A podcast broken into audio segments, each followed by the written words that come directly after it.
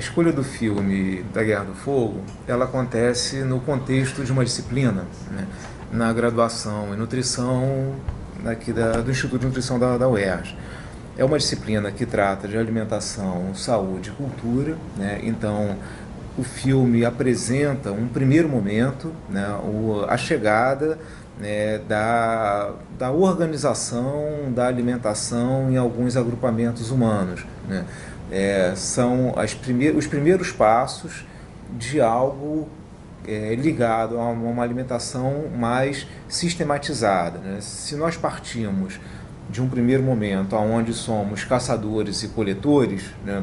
e num segundo momento vamos começar a cultivar, plantar, domesticar animais e é, e organizar alguma produção em cima da alimentação, né, o filme ele mostra um pouco essa passagem de algo mais ligado a uma dimensão animalesca, aonde não tem a cultura não está presente, né, tem um grupo né, do, no filme que já tem alguns traços de cultura, né, já, já delimitados, e um grupo intermediário que faz a ponte entre esses dois grupos. Então, é, o filme apresenta o, o, o, começo da humanidade. Né? Ele pega atores que não têm diálogo algum no filme, diálogo numa língua conhecida, né? é uma, são grunhidos, são apenas sons que são emitidos para para comunicação, então ali também não tem uma linguagem estabelecida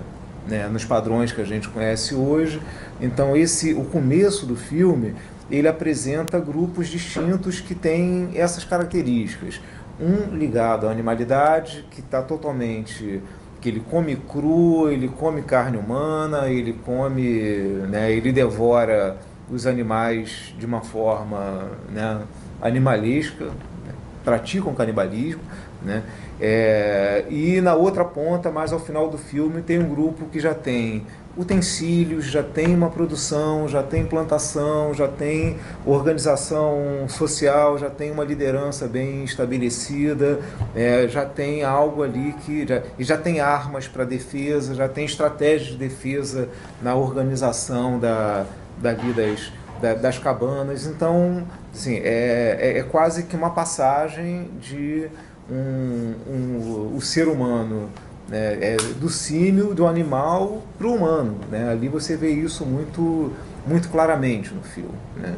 E a trajetória do, do herói principal, do personagem principal, né, é, ele pertence a um grupo que está nesse meio de campo, está nesse meio de caminho, e eles têm o domínio do fogo, né, é, conseguem controlar o fogo, mas não conseguem produzir o fogo.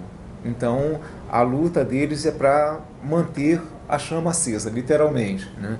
E esse outro grupo mais desenvolvido já tem os recursos, já tem tecnologia, já tem equipamento, por mais rudimentar que seja, ele já tem o equipamento para produzir o fogo. Então, o filme fala, na verdade, de, uma, né, de um humano no estágio animal que vai se tornar num humano que domina uma tecnologia. Eu acho, eu acho interessante a gente pensar nessa fase animalesca como uma ideia de natureza. Sim. Né?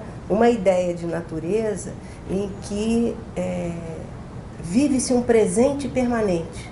Não há passado, não há como pensar o futuro, não há como planejar o futuro, porque esse momento animal ele não permite a imaginação e a construção de, de recursos para um futuro distante. É um presente é, permanente. É, é, é, é, puro instinto, é sobrevivência instintiva. Você mata para comer, colhe, come e não pensa né, no inverno, na produção, no estoque, na, né, você, é, um, um, grupo que já tem uma, um processo de agricultura mais desenvolvido tem formas de, de coleta dos produtos, tem né, uma forma de estocar esses produtos, já começa a produzir utensílios para preparar esses produtos, então já é um outro estágio né, de, de civilidade, de civilização que está em curso ali, é, e a, a comida ela é a questão central, ela, é, ela permite fazer essa passagem do animal para o humano, né? o animal que come cru e o humano que cozinha, processa, organiza, estoca, guarda, né? Ele já, é um outro, né? já, já é um outro, uma outra etapa do processo. E a etapa, esse processo, ele não é uma, um desenvolvimento uniforme e linear. Né? Ele não vai num crescendo que um grupo vira outro grupo, que vira outra coisa, que vira outra coisa. Não, o, filme, o que o filme mostra é que são processos descontínuos, onde alguns grupos estão mais desenvolvidos, outros estão menos desenvolvidos, outros estão intermediários, e esses grupos eventualmente se encontram e entram em conflito. E, e para sorte nossa, o Sapiens foi mais hábil e conseguiu sobreviver e conseguiu se sobrepor a esses grupos mais primitivos. Até por ter um nível de organização melhor, capacidade de abstração maior, ele consegue pensar em armas mais eficazes, armas que atingem o inimigo a uma certa distância, ele já prevê um ataque, então já criam situações de defesa, criam edificações, criam fortificações. Né? Então, é, a Sim, a, a capacidade de abstração ela está diretamente ligada a essa capacidade de organização da sociedade e o que foi fundamental nessa história toda que foi a, a, a possibilidade de, é, da agricultura. A agricultura é que permite o agrupamento de, assim, se você tem um grupo de caçadores e coletores, você tem ali 10, 20, 30 pessoas que seja. Né? Para você manter um grupo de 300, 400, 500 ou mil pessoas vivendo juntas, você tem que ter uma habilidade de plantar, colher, estocar, produzir. Aí você já tem uma necessidade de uma organização totalmente diferente, que já não é mais o, né, apenas a, a, a sobrevivência instintiva, já não é mais instinto, aí já é pensamento. Aí já entramos no âmbito da cultura, aí já entramos no âmbito da, da organização social, né? Já, aí já começa a, a, supor que naquele grupo mais desenvolvido tem uma possibilidade de, de religião, de simbolização, de abstração, que aquele primeiro grupo não tem.